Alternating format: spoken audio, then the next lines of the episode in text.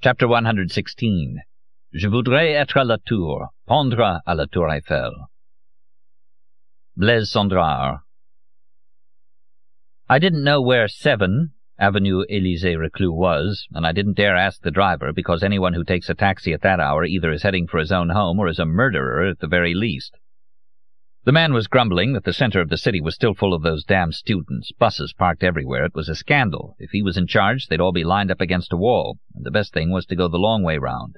He practically circled Paris, leaving me finally at number seven of a lonely street. There was no Dr. Wagner at that address. Was it seventeen, then? Or twenty-seven? I walked, looked at two or three houses, then came to my senses. Even if I found the house, was I thinking of dragging Dr. Wagner out of bed at this time of night to tell him my story? I'd ended up here for the same reason that I had roamed from Porte Saint-Martin to Place des Vosges. I was fleeing. I didn't need a psychoanalyst, I needed a straitjacket, or the cure of sleep, or Lia, to have her hold my head, press it between her breast and armpit, and whisper soothingly to me.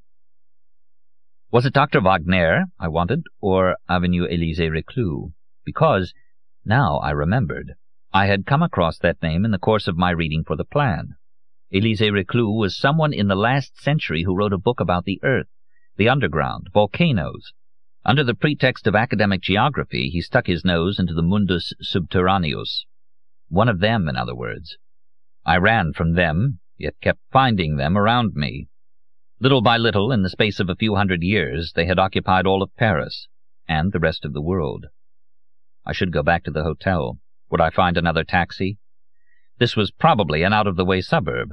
I headed in the direction where the night sky was brighter, more open, the Seine.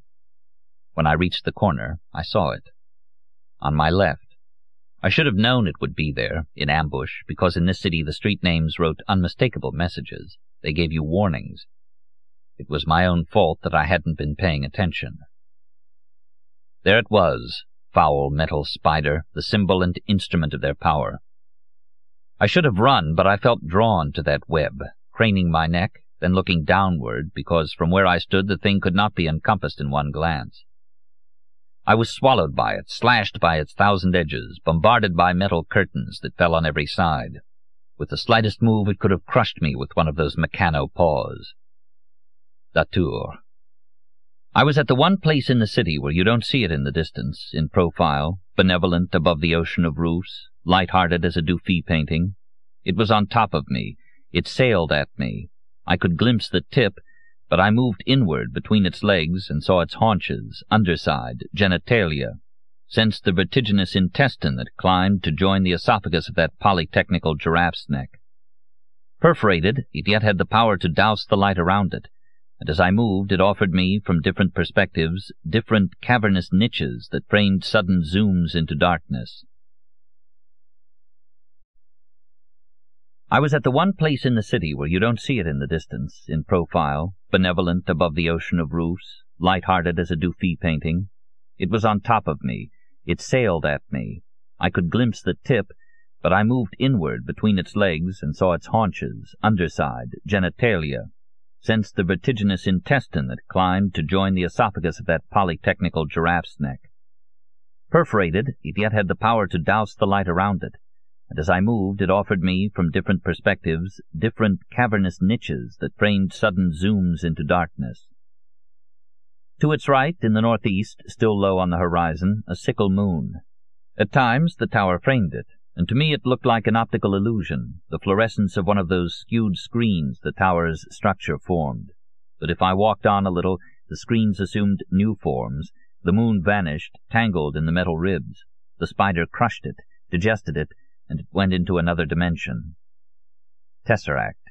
Four-dimensional cube. Through an arch I saw a flashing light. No, two. One red, one white. Surely a plane looking for Roissy or Orly. The next moment, I had moved, or the plane, or the tower, the lights hid behind a rib. I waited for them to reappear in the next frame, but they were gone for good. The tower had a hundred windows, all mobile, and each gave onto a different segment of space-time. Its ribs didn't form Euclidean curves, they ripped the very fabric of the cosmos, they overturned realities, they leaped through pages of parallel worlds. Who was it who said that this spire of Notre Dame de la Brocante served à suspendre Paris au plafond de l'univers. On the contrary, it suspended the universe from its spire. It was thus the substitute for the pendulum. What had they called it?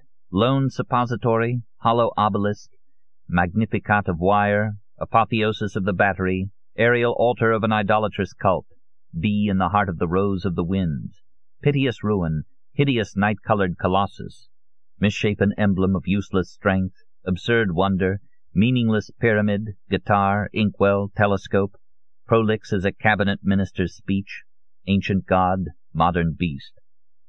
It was all this and more, and had I had the sixth sense of the masters of the world, now that I stood within its bundle of vocal cords encrusted with rivet polyps, I would have heard the tower hoarsely whisper the music of the spheres as it sucked waves from the heart of our hollow planet and transmitted them to all the menhirs of the world. Rhizome of junctures, cervical arthrosis, prothesis of protheses. The horror of it! To dash my brains out from where I was, they would have to launch me toward the peak. Surely I was coming out of a journey through the center of the earth. I was dizzy, anti-gravitational, in the antipodes. No, we had not been daydreaming. Here was the looming proof of the plan. But soon the tower would realize that I was the spy, the enemy, the grain of sand in the gear system it served. Soon it would imperceptibly dilate a diamond window in that lace of lead and swallow me, grab me in a fold of its hyperspace, and put me elsewhere. If I remained a little longer under its tracery, its great talons would clench, curve like claws, draw me in, and then the animal would slyly assume its former position. Criminal, sinister pencil sharpener. Another plane. This one came from nowhere. The tower itself had generated it between two of its plucked mastodon vertebrae. I looked up. The tower was endless, like the plan for which it had been born. If I could remain there without being devoured, I would be able to follow the shifts, the slow revolutions, the infinitesimal decompositions and recompositions in the chill of the currents. Perhaps the masters of the world knew how to interpret it as a geomantic design. Perhaps in its metamorphoses they knew how to read their instructions, their unconfessable mandates. The tower spun above my head, screwdriver of the mystic pole. Or else it was immobile, like a magnetized pin, and made the heavenly vault rotate. The vertigo was the same. How well the tower defends itself, I said silently. From the distance it winks affectionately, but should you approach, should you attempt to penetrate its mystery, it will kill you, it will freeze your bones, simply by revealing the meaningless horror of which it is made. Now I know that Belbo is dead, and the plan is real, because the tower is real. If I don't get away now, fleeing once again, I won't be able to tell anyone. I must sound the alarm. A noise. Stop. Return to reality. A taxi bearing down. With a leap I managed to tear myself from the magic girdle. I waved my arms and was almost run over because the driver braked only at the last moment, stopping as if with great reluctance. During the ride he explained that he too, when he passed beneath it at night, found the tower frightening, so he speeded up. Why? I asked him. Parce que... parce que ça fait peur, c'est tout. At my hotel I had to ring and ring before the sleepy night porter came. I said to myself, you have to sleep now. The rest tomorrow. I took some pills, enough to poison myself. Then I don't remember.